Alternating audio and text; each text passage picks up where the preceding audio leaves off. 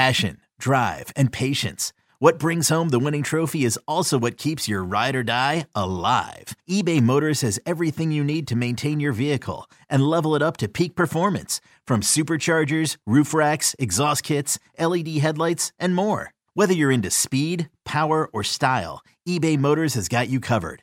With over 122 million parts for your number one ride or die, you'll always find exactly what you're looking for. And with eBay Guaranteed Fit, your part is guaranteed to fit your ride every time or your money back. Because with eBay Motors, you're burning rubber, not cash. With all the parts you need at the prices you want, it's easy to turn your car into the MVP and bring home that win. Keep your ride or die alive at ebaymotors.com. Eligible items only, exclusions apply. The national sales event is on at your Toyota dealer, making now the perfect time to get a great deal on a dependable new car. Like a legendary Camry, built for performance and available with all wheel drive, you can count on your new Camry to get anywhere you need to go. And with available features like heated seats and a multimedia touchscreen, you can stay connected in comfort and style. Or check out an affordable and reliable Corolla with a trim for every lifestyle, from the hip and agile sedan to the sporty hatchback. There's a dependable Corolla built just for you. Plus, both Camrys and Corollas are available in hybrid models, so no matter your style, you can drive efficiently and affordably. And right now, your local Toyota dealer has more vehicles in stock and is making delivery on new vehicles almost every day. So visit your local Toyota dealer and check out amazing national sales event deals on Camrys, Corollas, and more when you visit buyatoyota.com. Offers end April 1st. Toyota, let's go places.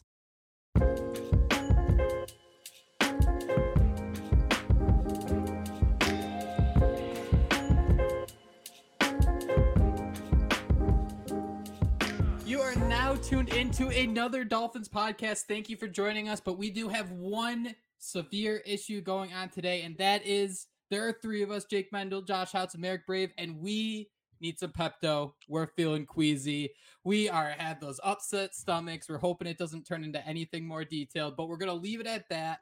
Gentlemen, another Dolphins podcast. We're doing it. We're going to go through the positions of the Miami Dolphins that make us feel queasy. But Marek, before we get into that, I don't know if you listened to our last pod, but Josh and I had a deep, deep discussion where we accepted the fact that Wednesdays with Marek kind of they, they come out on Thursdays. So we might have to change the name to Thursdays with Marek for the sake of it actually coming out on Thursdays. Shoot, I don't even I don't even know when this one's coming out. Is this a, a Fridays with Marek? Is this Any- weekends with Marek? What are we doing here? Any day that Out ends with blue with Y Marek. with Marek. Any day that ends in Y with Marek, perhaps. Yep, yep, yep, yep. Well, y- my bad. Let me apologize to the listeners out there. I was having some internet problems, as I often do out here in Iowa. I think our our our our cables they're not uh, they're not as up to date as you guys on the East Coast. You guys get everything first, and then decades later it trickles down to us. So my apologies. It was my fault that this episode didn't come out on time. But you know, better late than never, right? That's what I'm screaming. And, it was funny because we were sitting here and, you know, we're, we're doing more. Uh, Josh is always posting on his YouTube now at Houts. Be sure to follow him. Uh, we're doing Dolphins details. So we kind of have this um, uh, content calendar that's just in our heads. We should probably put it down somewhere. But as we were talking out things and we realized, and, and Josh kind of said, he's like, you know, I usually don't release this podcast till like 11 o'clock on Wednesdays. So we're gonna we're gonna we're gonna work with the title a little bit. We're gonna we might try Thursdays, we might try days that end with Y with Marek. But Marek, either way, we're very excited to have you for uh show that man I think we've kind of referenced a lot throughout the years. And I don't know if everyone kind of understood it. Marek, you were a big, big Ryan Tannehill guy too. Uh Josh and I were doing a lot of writing during that time, a lot of writing, a lot of yelling on Twitter about Ryan Tannehill. So we're gonna go through and look at the positions in 2023 that have us feeling Joe Philbin queasy. Now that was a tough time for this franchise when Joe Philbin was running the ball on third and ten. But guys, do you remember that queasy game? Because obviously I put, took some notes down here. I didn't remember how bad it was. I cannot remember. I thought I was kind of just being like an overreactive 19 year old. But oh my God, the Dolphins were a legitimate dumpster fire in 2013. Oh yeah, absolutely. And Joe Philbin, like, I mean, it's kind of funny that you get the quote from him because he's just that kind of guy. Like he gives you that kind of vibe all the way around. He was the coach going around the practice field, picking up the little little pieces of paper, picking up the little garbage, making sure everything was clean. And it's like, don't you have better things to focus on right now. like, Yep. I don't know, but uh, yeah, that was Philbin for you. Yeah, that just reminds me of how much of a homer I really am. I mean, I remember photoshopping, you know, Tana Goat. We all had Tannehill's head on goats, and um, I think we all could try to spin this Joe Philbin signing as, you know, uh, he's a mastermind, right? Maybe he'll bring in Matt Aaron Flynn. Maybe this offense is going to uh, do something. Then you found out like he really had nothing to do with the offense. You know, doesn't really know what he's doing. So uh, I've definitely referenced the Queasy meter many times throughout the year. I'm trying to hold back a little bit, but I'll make sure I drop a lot of Queasies in this episode. The patient zero for the Queasy meter came against the Green Bay Packers. Uh, Joe Philbin decided to run the ball on third and nine with three minutes to play. Uh, Philbin actually came out and said, Yeah, I was the one who told offensive coordinator Bill Lazor to run the ball on third and nine. Absolutely. I certainly did. I got a little queasy when I saw those guys running free and the quarterback running for his life. So we punted the ball. That was that decision, but absolutely that was on me. I wanted to add in there that his tail was between his legs because holy, that was the most depressing, scared, you know, quote I've got. And, and to make it worse, this was also the game, Josh, and I think we've referenced this a lot recently compared to in the past. Near the end of the game, the Packers were driving. I think they even had like a, a fourth and 10 on this drive. The Packers had to go for it, and Philbin called the timeout to get the defense set. And then later on the drive, after the Packers got that, it's about third and goal from like the three yard line. You got Philip Wheeler isolated. I think it was um oh I can't think of the tight end's name off the top of my head. Uh, but isolated one on one with a big physical tight end on the outside. Dolphins called timeout because they saw it was a mismatch, and then they just did the same exact thing. And this is what Philip or how Philip Wheeler said. I feel like it was 50% bad coverage and 50% bad call. Rodgers is a really good quarterback, and he figured it out. So, guys, to kind of boil down what queasy means, it's just the fact you see, you see things are about to take a nosedive. You know it's about to get horrible, and that's the situation we're in. So, guys, we're gonna go through a couple positions here, but before that, I want to just ask you guys a little exercise. Marek, what does queasy mean to you? Oh, queasy means to me. Well, you know, I'm a little bit older now, but uh, I had a few few of those nights in my younger years at the bar, maybe pounding back a, a few too many cold ones, and you uh, and Joe Philbin. uh, yeah, well, I don't, I don't know if Philbin was a party guy. I don't know if that was ever uh, anything he was doing, but uh, you know, I might have left the bar feeling a little queasy that night, and certainly the following day I was uh, queasy throughout the entire day. So, so uh, you know, little little bit of Tylenol, a little bit of electrolytes in the system, and uh, you know, you get it out of the way. But uh, that's the first thing I think of when I think of being queasy. Josh, other than Joe Philbin's face, what goes through your head? Yeah, I mean, I was going to say, and for our longtime listeners, this is a story way back, but we were getting ready to do an interview with, I believe it was, uh, it wasn't Brian Hartline. Who was the other one? Greg Camarillo. We were getting ready to do an interview with Greg Camarillo, and I was sitting in the car outside of Babies R Us, and right before that phone call was going down, I had to run in because I had the poop, so I was feeling definitely queasy that day. Um, so I guess it's when you're getting ready to do something, you get a little bit of fear poops, you feel that rumbling in your stomach, you the uneasiness. I guess now that I'm older, I can just call it straight up anxiety. But uh, yeah, that's what makes me feel queasy. Or you know, even just seeing Adam Gase sitting on the sideline, right, doodling on his notepad when the defense is out there. So uh, yeah, that's definitely queasy when you got when you feel that rumbling in your tummy and you need to need to just run. you just see like one leak spring and, and you try to plug it and you just see so many leaks just start coming out and you just feel horrible about it. So guys considering the dolphins rank second to last in total cap space i think they're just ahead of the minnesota vikings and have only four picks to work with in the uh, draft class we have a decent idea of what this team is going to look like this season.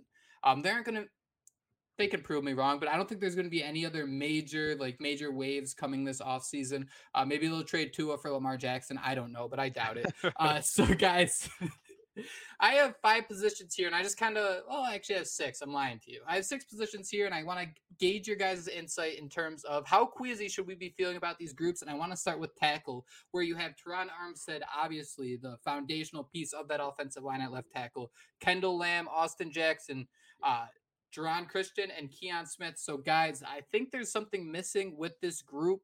But initially, uh, where does your queasy meter sit? Because while this does feel like I had a couple beers last night, I don't think I'm going to be spending all morning on the toilet. Yeah, I don't know. I think I might feel I might feel a little more strongly uh, uh, about this group than you do, Jake. At least on on terms of the queasy meter. I think you're coming in hot. This this might be, you know, the the position group that makes me the most queasy out of all the position groups on the Miami Dolphins. You know, Terron Armstead, great player, absolute great player. Dolphins got him on a bargain, but one of the reasons they got him so cheaply is the fact that he's often injured. And we saw that again last year. He missed a handful of games. And when he wasn't in the games, the pressure rate on Dolphins quarterbacks went through the roof. So, you know, now we go into season, uh, into the 2023 season with Terron Armstead manning the left tackle spot, knowing that after week one last year, his doctors told him get season-ending surgery and get the heck on out of here. You know, pre- preserve yourself, make yourself healthy. Preserve Thankfully, yeah, thankfully he didn't do that. Thankfully he fought through that and, and played well for us. Uh, you know, in a in a few stretches there, uh, you know, when he was on the field. But w- we're dealing with that again. And then at the right tackle spot, like that is the number one position on this team that I feel needs to be upgraded if the Dolphins want to have a legitimate chance at winning a Lombardi trophy, at winning a Super Bowl. Austin Jackson, he just ain't it. And I know he's young and I know he battled injuries last year and Mike McDaniel has said that that he you know wants to see what Jackson can do this year if he stays healthy. But I'm just I'm not feeling it with Austin Jackson anymore. I wasn't feeling it when they drafted him in the first place. He has a nice feel good story about donating, I think it was bone marrow to uh, his sister to to help save her life when he was in college and that's a that's a great thing. That's a commendable thing and he seems like an awesome person.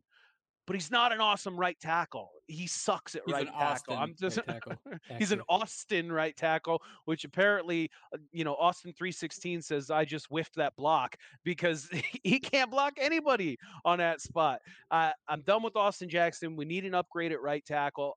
You know, where's it coming from? Because recently Mike McDaniel did an interview with Mike Silver where he talked about how he places more of an of an emphasis, at least for the Dolphins, on playmakers than he does offensive linemen. And the proof is in the pudding on that. He went out and he got himself a Tyreek Hill and then passed on every available right tackle in free agency this offseason and said, I don't want to spend big money on a right tackle. So when you have a quarterback who uh, is as injury prone, and I don't really like that term, but you know, we'll we'll go with what the the Twitter streets are saying. If you have a quarterback who's as injury prone as Tua Tagovailoa is, you need to build a brick wall in front of them.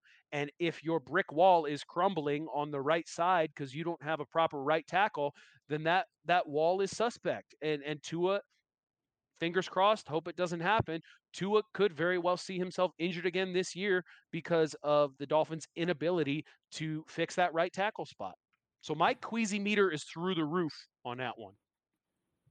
Yeah, I, I kind of have to piggyback on that. I do think this is probably the the queasiest I will be throughout this, um, you know, throughout this pod. But I guess the one thing I would say is you did mention how he had that interview with Mike Silver, said they put emphasis on playmakers, but then they also signed Connor Williams and Terron Armstead. So they did also try to address the room. But when you have a left-handed quarterback, I know despite what some people on Twitter might say, you need that right tackle position solidified. And right now, it's just ain't it. I mean, Austin Jackson.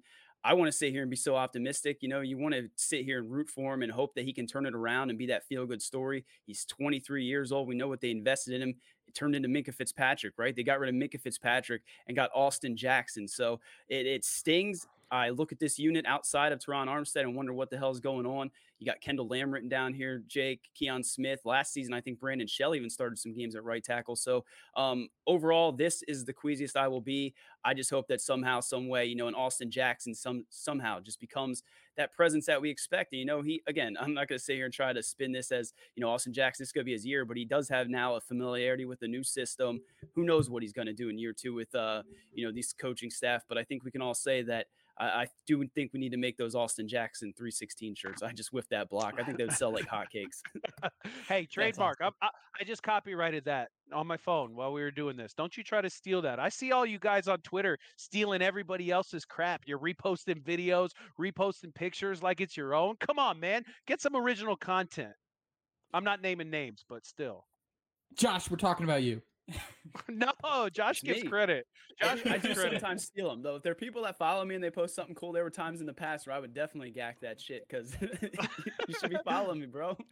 But but you're you've reformed. You're better now. You give credit where credit's due. Some of these guys are sneaky about it too. We're gonna. This is all the comments on the on the video are gonna be about this part. But some of these guys are sneaky. They'll repost somebody's video or their or their picture, and then an hour later they're like, "Oh, forgot to tag so and so," when nobody cares anymore because people have been scrolling for the past hour. Come on, do better, be better. Looking at this offensive line, looking at the tackle position, Marek, you make a good point about needing a, a, big brick wall there. But the only issue with a big brick wall is you can still walk around it. Um, and a couple of Tua's issues last year weren't necessarily the offensive line's fault. Um, so I do wonder if, like, with the resources Miami has available, what is the highest ceiling we can get at an offensive line at this scenario?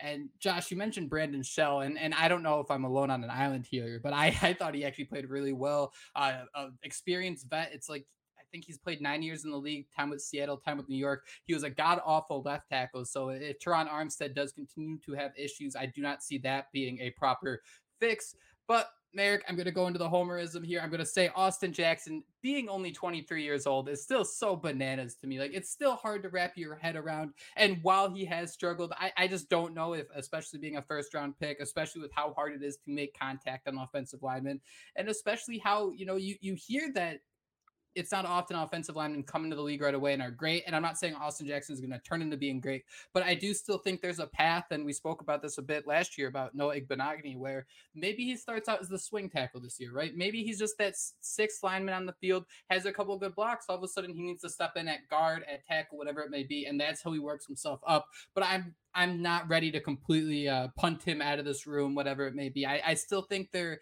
is a situation where he can come become a successful player for this team. But guys, is it safe to say there needs to be some sort of other addition to this group because I don't think these four, um, five, I should say, are going to cut it for uh, 17 games at least going into next year.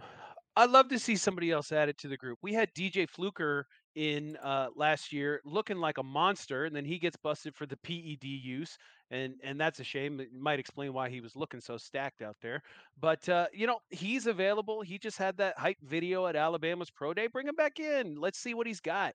It, you know, worst case scenario, you guarantee him the vet minimum. It doesn't work out, and you lose a few bucks. It, it's going to be all right. But I got a question for you, Jake. If you're going to ride the Austin Jackson positivity train, gun to your head, is he still on this team in 2024? Considering this is the last year of his rookie deal with these players, it's always interesting. Um, gun to the head, I'd say he's. There's no doubt in my mind he's still in the division. That might be making it too safe of a safe of a yeah. bet here, but but usually you see these type of guys. It's always the I can fix him type, where it's like you know in the division we've seen him play.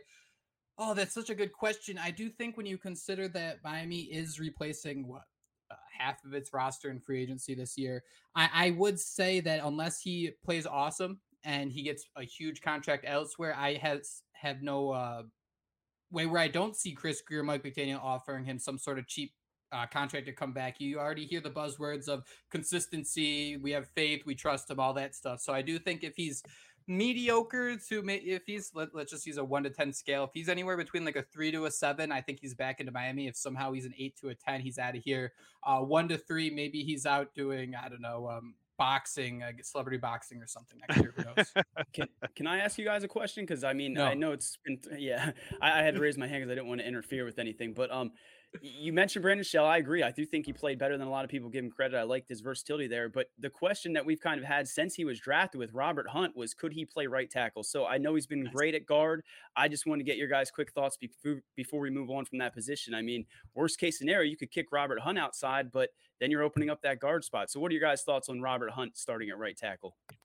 I think tackles get paid a lot more than guards do. So I think it makes a lot of sense to move Robert Hunt out to tackle because you still have him on his rookie deal right now. You can move him out there and then you can go sign a quality guard for cheaper than you would have to, you know, pay a starting right tackle. So if you don't have a lot of money, which the Dolphins don't, and you're looking to get a, a cheap fix on that offensive line, I like that idea of moving Robert Hunt out to right tackle and then signing, uh, you know, a mid-tier guard to to man that right guard spot. Is there a um, obvious uh, power struggle between tackle and guard where, you know, if you were to pull the plug on a great right guard, let's say for an above average right tackle, just for the sake of this argument, does that improve the offensive line or does it hurt it, would you guys say? I suppose it depends on who you get to play that right guard position. It, whether Mm. that's a a Dan Feeney, you know, they signed Dan Feeney from the Jets. Maybe he comes in and, and is an adequate replacement. And I guess it also depends on you know what you're going to do. Are the Dolphins going to stick with that wide zone scheme where you need to run to the outside, or are they going to try to go with more of a power gap system where you want to run it up the gut? If that's the case, then you keep Robert Hunt at right guard and, and try and figure out your right tackle spot elsewhere. But I think there's a lot of question marks on this offensive line, and for that reason alone, my my queasy meter, my queasometer, it's at a ten, man continuing this easy, queasy, beautiful mindset here, let's just keep it going with the offensive line and move right over to guard, where you have Liam Eichenberg at 25, Robert Jones 24, Rob Hunt 26, Lester Cotton Sr. 27. Guys, before we dive into this, I want to ask you tinfoil hat moment. Are they keeping Robert Hunt at guard so when he gets a contract extension, it's cheaper than being a right tackle, and they instantly sl- slide him out there? Tinfoil hat. Any chance of that happening? Uh, sure. Yeah, I would say that's a possibility. What do you think, Josh? Yeah, that's. I was kind of gonna joke the same thing when you were sitting there saying about how tackles get paid more. So maybe we should just hold off a little bit and sign him to a, you know, that extension. I like that, Jake. Make him. Let's get it done. Th- let's get it done this year. He's Right on the now, last yeah. year of his deal, right? Right. He was drafted in the same the same year that Tua was drafted, that Austin Jackson was drafted. It's the last year of his contract as well. So give him the extension now while he's a guard, and then oh, conveniently week two, week three, let's pump him out there. Someone was nice enough to throw in the sharp football analysis uh, stats in here. I don't know which one of you two that. I don't think it was. Thank you, Marek. Um, that's a great place to start. Let's just bite into it. The team traded up to draft Liam Eichenberg two years ago, and it just really has not worked out. He has a 8.1% pressure rate over 1,044 pass block snap rates. That's the worst in the league for a player with that many reps. He also missed seven games, then also a, a postseason game. So, guys, you look at this guard group. Let's just say, you know, Robert Hunt, for the sake of this argument, stamp him in at right guard. But I mean, Robert Jones, Liam Eichenberg, even Lester, Lester Cotton, excuse me, that left guard spot's still up in the air. Yeah, and what stings even more about Liam Eichenberg is Eichenberg is that they traded up to get him. They gave away future picks to draft him, thinking that, hey, you know, he's versatile. He can play left tackle like he did in college. He can play guard. Maybe he can even play right tackle. We saw that some in his rookie year. And he's been objectively awful at all three positions. It's like, man, we thought he could play all these positions, and it turns out he can play none of them.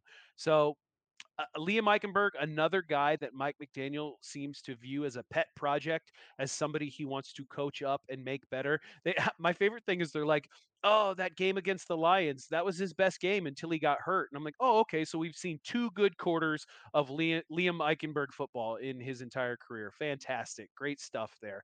Um, I think he's I think he's a below average starter. Uh, not only is he a below average starter, he is the worst starter in the. you literally just said it using that sharp football analysis there. Uh, worst starter in the league. So I guess if you're looking for a silver lining, there's nowhere to go but up. Yeah, it's just sad. It, I mean, and you kind of want to hope that again Eichenberg can somehow pull together. I mean, I feel like it was the same thing with him, right? When he got taken out, I think Mike McDaniel said similar stuff to what he did about Austin Jackson. You know, he was playing some of the best football of his career, this, that, and the other thing. And I mean, I don't, Which is don't- hard, apparently. yeah, apparently, it's not hard at all. you make two good blocks in a row, and all, all of a sudden, this is the best football you've ever played. Yeah, and I guess the best thing he has going for him is he kind of looks like Mr. Incredible. I looked up PFF grades Yes. and he has a 39.8. So I mean, I don't know. That's atrocious. I guess Which is silver- great on a 40 point scale, but uh, unfortunately, it's a 100 point scale. which is great for him, I guess. I, I do want to give props to Robert Jones. I think that he can, you know, probably start perhaps and, you know, continue to get better. I like what we saw to him. Um, I guess it'd be a similar question I guess I have for you guys like the Robert Hunt. If you were to find a center, would you have any issue moving Connor Williams to guard? I mean, I guess that would be the left guard spot, right? We'd have Hunt at right guard, maybe bringing a right tackle, but then you need a center, right? So um, I guess the one thing I will say is that the Dolphins have tons of versatility between all of these guys, and hopefully Mike McDaniel practiced what he preaches and does truly play the five best players. But I mean, as we saw last year, I don't know if that's entirely true. Connor Williams, that's an interesting one. I guess my concern is why why mess with a good thing? I mean, everyone was so concerned last year about the high snaps, and then you're not realizing like you see the 60 snaps he plays, but you don't see the four months he's practices doing this, right? It's not like it's just as simple as, you know, uh, Connor Williams and Dallas. He played like a preseason game and a half at center, and he was just snapping balls over heads left and right. It's nobody really thought he'd be able to grow and develop into that. So, Marek, what, what do you think about that? If you know the Dolphins wanted to slide Connor Williams over to left guard, would you be opposed to that personally? I, I'd say just keep him at center. Yeah, I think my preference is to keep him at center, but I would understand the idea if they were to do it. If you can go out Mhm. there and you can draft a center in, you know, third round, maybe even get one of the later round picks, you can draft a center. Center is one of those spots where you see later round draft picks actually excel because it's not Mhm. It's not, you know, the sexiest position to go out there and draft for. So if they were able to get somebody to man that center spot uh, in the draft, or maybe somebody gets cut loose as uh, as as the offseason progresses and you're able to sign them on the cheap, I'd be okay with it. I would understand why they did it, but again, gun to my head, I think I would keep Connor Williams at center and look to find that left guard elsewhere. To wrap this up about guard guys, um, to just max out the Queasy meter, would you would is it safe to say that if you had to choose between a serviceable serviceable guard and a serviceable tackle, uh, you'd prefer a serviceable tackle and just kind of let the dice fall with the uh, guards? Yeah, I think at this point we've we've had such poor play at the right tackle position for so long that I'd really like to see that get fixed. And again, I do think it's a little bit easier to find a serviceable guard than it is a serviceable tackle in today's NFL. Yeah, I agree with that, and I do think we gotta continue to talk about that money that they're gonna get June 1st, right? I mean, so maybe there is Yep. someone that they're targeting. We know the draft's coming up. I know a lot of people have some nice right tackles, you know, projected maybe the second round. So yeah, I definitely agree with that, Jake. I think you find a serviceable right tackle, hopefully the right tackle of the future, and then you can let that left guard spot kind of battle it out between, you know, Eichenberg, Jones. Maybe you then sign another guard, but um, yeah, we need to figure out that right tackle position because poor Tua. I mean, didn't he have Jesse Davis just a season ago or two seasons ago? God That's true.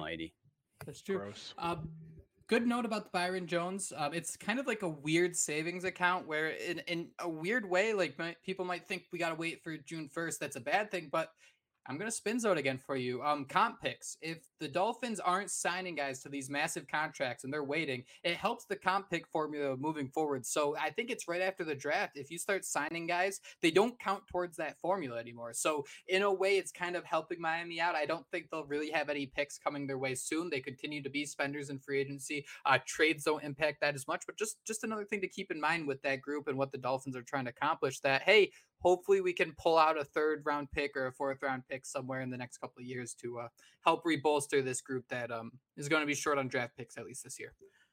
Uh, let me see here. Let's switch to, over to running back, one more offensive position. And guys, this is a unique bunch because going into last year, you had Chase Edmonds, uh, basically instead of Jeff Wilson. Otherwise, this group kind of looked the same with Raheem Mostert, Myles Gaskin, and Salvon Ahmed. Guys, the rushing game wasn't good. Like we can go back and watch some great highlights, some great games from Raheem Mostert, but if we're talking weeks one to 17, the Dolphins really struggled to have consistency in the running game. So give me some sort of verbal pepto that's going to tell me that, hey, it's the same, but I promise this year's different. I promise.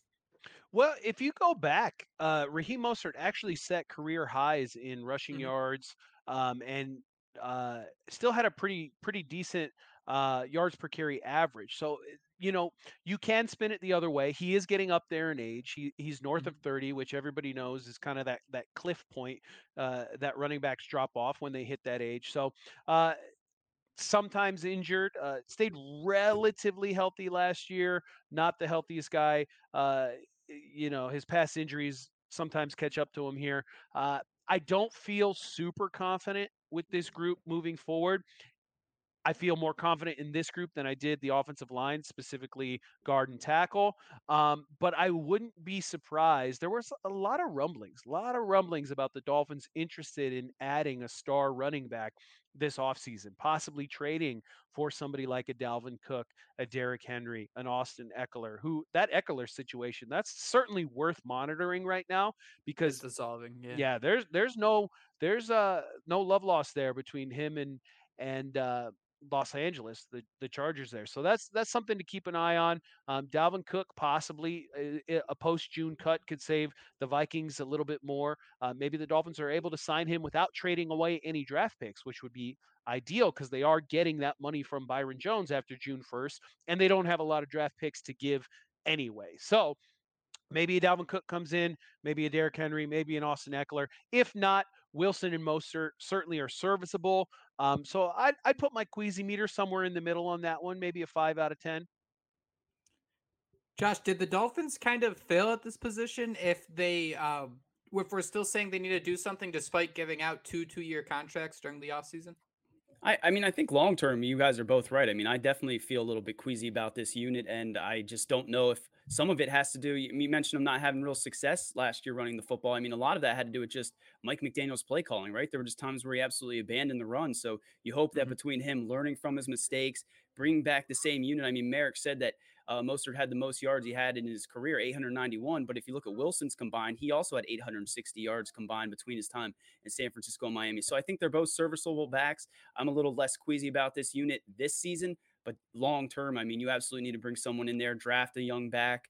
Um, you guys both mentioned Dalvin Cook, Ekeler, Derrick Henry. I mean, we play fantasy. We would, I mean, I would absolutely do backflips if that were to happen. So um, find a running back, bring in, if it's a Derrick Henry, I mean, why can't he be our modern day Ricky Williams? I think I said that a few years ago. But overall, this unit's not as terrible as it seems. Running it back with continue, I can't even say that word. Running it back again. Um, Continuity. Continuity. Yeah, I don't. What I say? Continuality. I think I said before. Is that even a word? I like it. I like it, baby. Is that a word? Because I did say can, that in like one of the other pods, and I'm like, got off. I'm like, dude, I don't know if that's a word. But can you yeah. guys? Can you guys envision Derrick Henry in this offense? It would just what do code. the defenses what do the defenses focus on do you do you load the boxes to try to stop Derrick Henry or do you have light boxes to try and stop Jalen Waddle and Tyreek Hill? Derrick and I know we're in we're living in fantasy land right now and it's very unlikely for this to happen but can you imagine Derrick Henry and the Dolphins offense it would be bonkers I would love it what would you have? You'd, you'd have to give up probably one of those guys, Mostert or Wilson. Um, I, I, assume when you look at this running back group, um, Myles Gaskin and Salvon Ahmed are the odd guys out until a big contract's involved, and then those are the guys you're like, thank you so much for being here.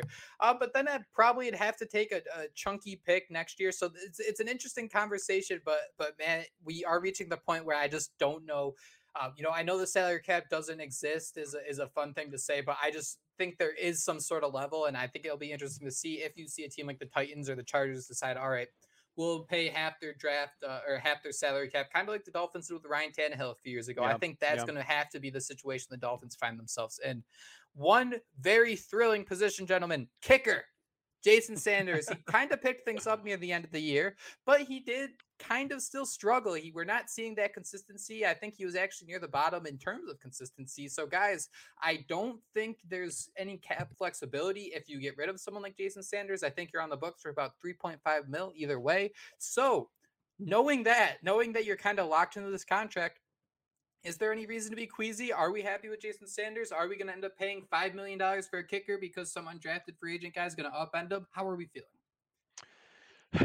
God, I think my feelings on Jason Sanders like change every other day, especially during the season. They're week to week. If he has a good week, I'm like, there he is. That's our guy. Because he has seasons where he's been dominant. He's a former all pro kicker in this league, like literally the best kicker in the league for a season. And then the following season, he kind of craps the bed and, and he's one of the worst kickers in the league. And then the season after that, he picks it up again. So he's been such a roller coaster, uh, you know, in Miami during his tenure in Miami that I would be fine either way. You roll with Sanders, we see how it goes, hope that he has a good season or you get rid of him and you say, you know what, we need somebody who's a little bit more consistent. But cor- kicker kind of, in a way, feels like the quarterback position where when you have a decent one, you're kind of hesitant to let that one go because there's so many bad kickers out there in the league. And you don't want to be one of those teams that is bringing in a new kicker every three weeks and trying to figure out uh, if this guy is going to be the answer at the position. So I like Jason Sanders. Uh, I think I'm gonna I'm gonna hold on to to the hope that I have that he can regain form uh, and and kind of continue the momentum that he had towards the end of last season when he, he was playing a little bit better, and and hope that he continues that into 2023. So my queasy meter, if I'm if I'm here for the tackles and I'm here for the running backs, I think I'm just a notch lower for Jason Sanders. I'll put that uh, uh at a four out of ten on the on the queezometer.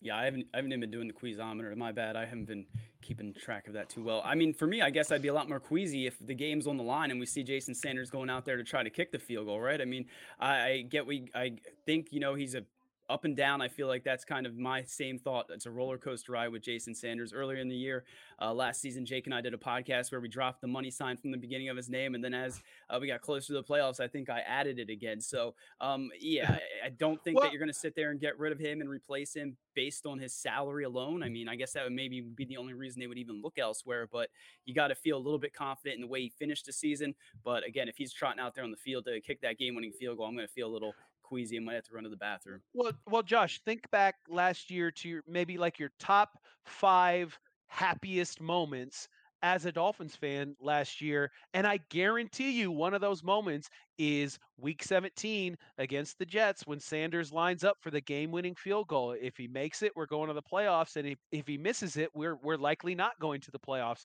And what does he do? He makes the kick. And in that moment, all was forgiven for Jason Sanders. We all sighed a big breath of, of relief there, and we were happy for him. So, so yeah, you're right towards the end of the season, he did line up for that game winning kick and he made it.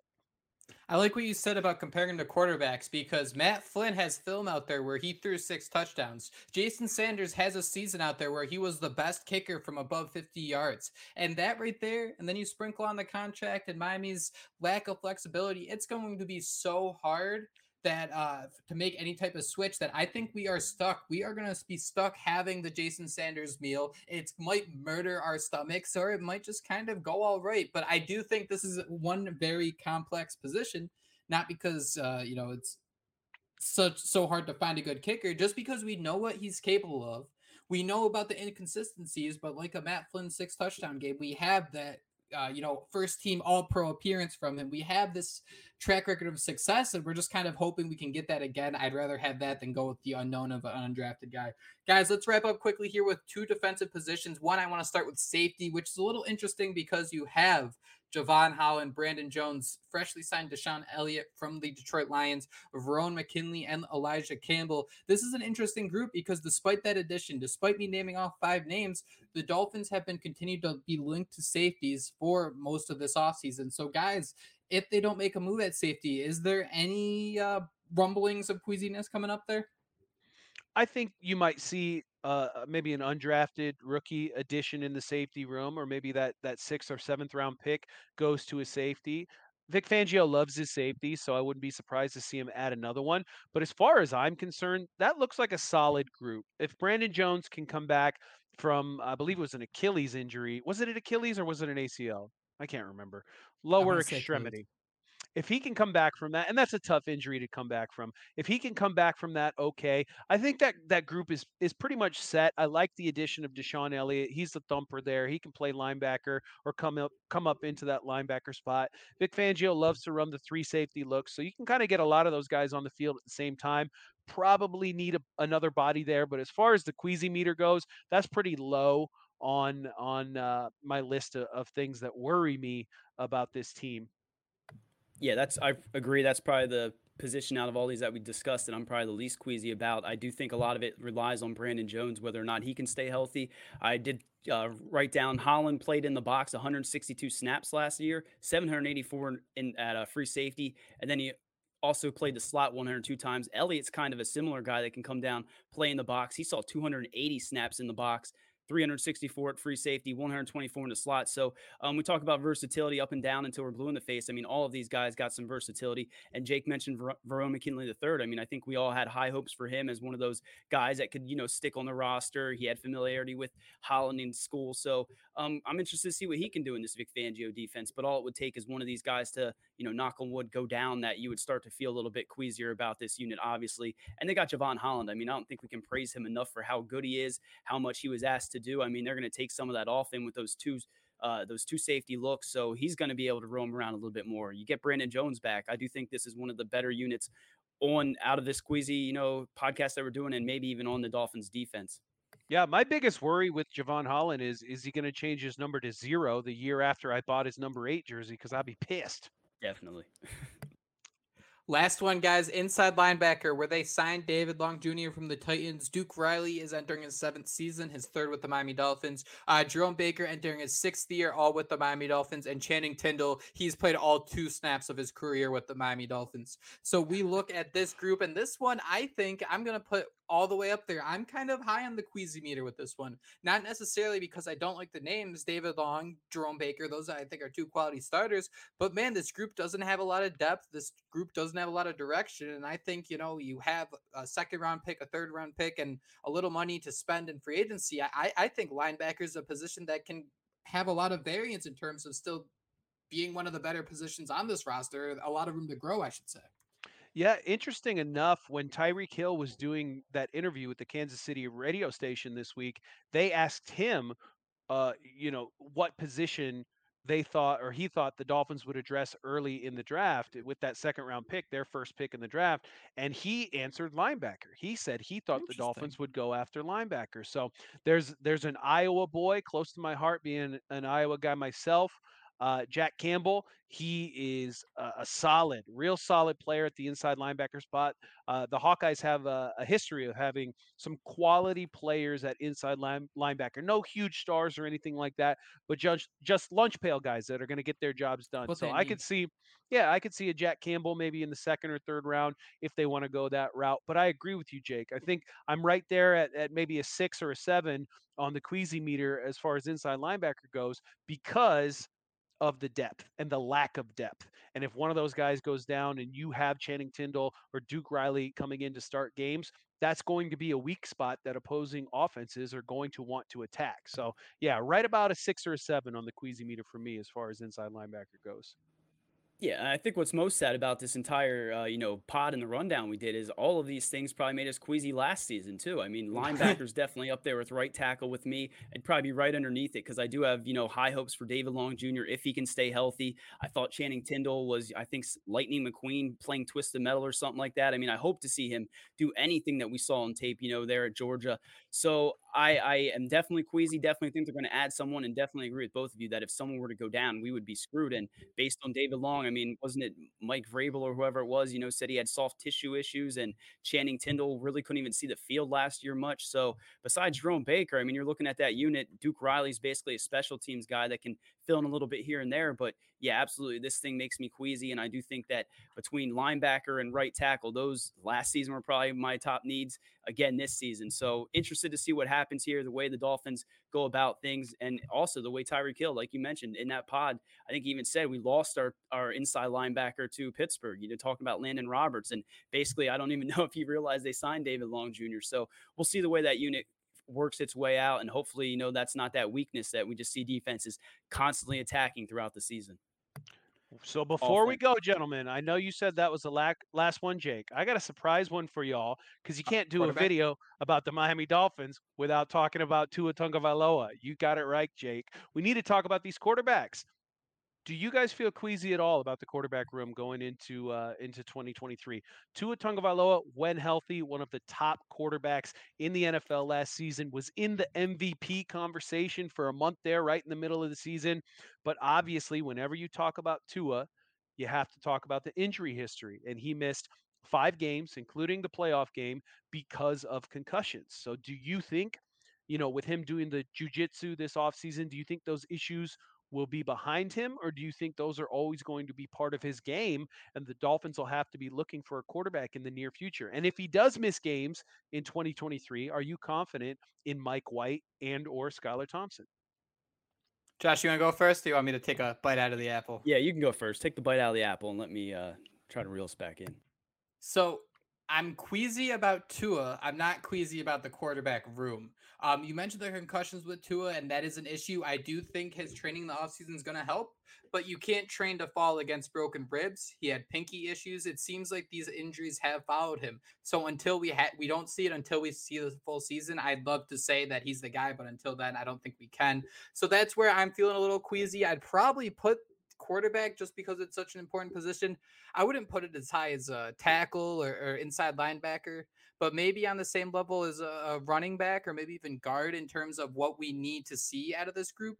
Um, That's fair. That's fair. At, when we look at the offensive uh, quarterback room in a whole, they kept three quarterbacks last year. I think they're going to keep three quarterbacks again. I don't see any um, changes or disputes to why they wouldn't keep three again, especially if Skylar Thompson is now has experience and has played in a playoff game he seems a little more valuable. So personally, Josh, I don't know about you, but I'd say uh, the Tua long term, I'm a little queasy, but of the quarterback room, I think the Dolphins are prepared.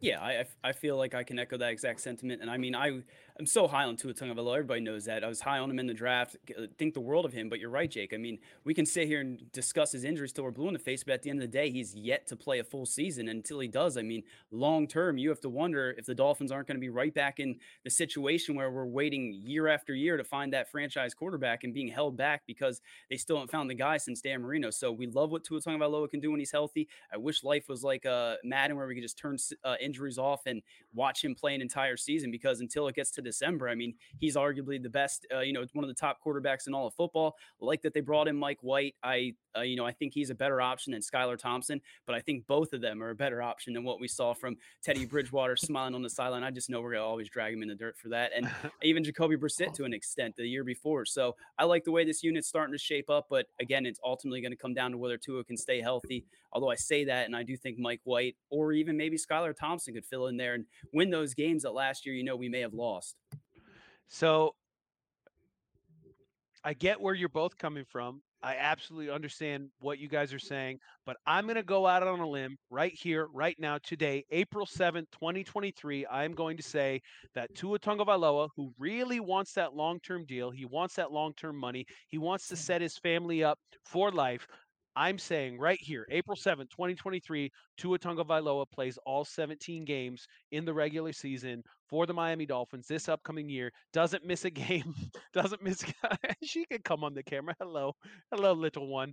Uh, uh, I think Tua Tagovailoa plays all 17 games in the regular season for the Miami Dolphins this year, and in doing so, I think he leads the team to the playoffs and gets his first exposure as a playoff quarterback in the NFL for the Miami Dolphins. Book it. You're getting cocky, Mario. You're Fluff- you're getting real cocky over there. Fluffy I, I, the Rabbit agrees. Fluffy the Rabbit agrees.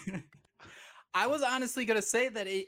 You know, we said he needs to stay healthy, but I mean, I was gonna say that maybe it doesn't even have to be 17. I think we all know that uh, football is a physical sport, and if he misses a game or two with a jammed finger or anything like that, I think that that really wouldn't be what I was looking for in terms of like, uh, oh, you know, he needs to prove he's uh, can avoid these injuries. I think those things are always going to happen. So let's say he, if he was to play 15 games or whatever, uh, I'd be cool with that. But man, that you're for April 7, man. I guess that is the best time to be cocky, right? That's why we win the off season every year. Uh, we can't lose the off season. I'll tell you that for sure. Uh, guys, uh, cut me off if you think I'm wrong here, but but I'm just gonna go through them. And if we start tackle, Tackle's got the belly really rumbling here. And a little beneath that, we want to say inside linebacker, but those are probably 1A, 1B ish. Guard, um, maybe. Guard, I was going to say like right underneath there. Mm-hmm. And then maybe quarterback, running back, kicker, just because kicker, we are just going to have to deal with it no matter what kind of thing. How, how does that, does that sound about right? Yeah, we'll just score touchdowns and go for two every time. Math sounds good math to me. That's the right way to do it. But gentlemen, I hope your stomachs have settled. I hope you've had some fun. And everyone out there, I hope you had uh, not too miserable of a time listening to us talk about um, uh, using the laboratory a little too often. But thank you, thank you, thank you so much for listening. Thank you so much for watching. If you're joining us on the YouTube at HOUTZ, that's how it's. If you're liking what you're listening to and or watching, please, please, please hit that subscribe button. It helps a bunch. But until next time, for Phinsider Radio, for whatever day it is with Marek, fins up. Fins up. The greatest football team. We take the ball from goal to goal like no one's ever seen. We're in the air, we're on the ground, we're always in control. And when you say Miami, you're talking Super Bowl, cause we're the Miami Dolphins. Miami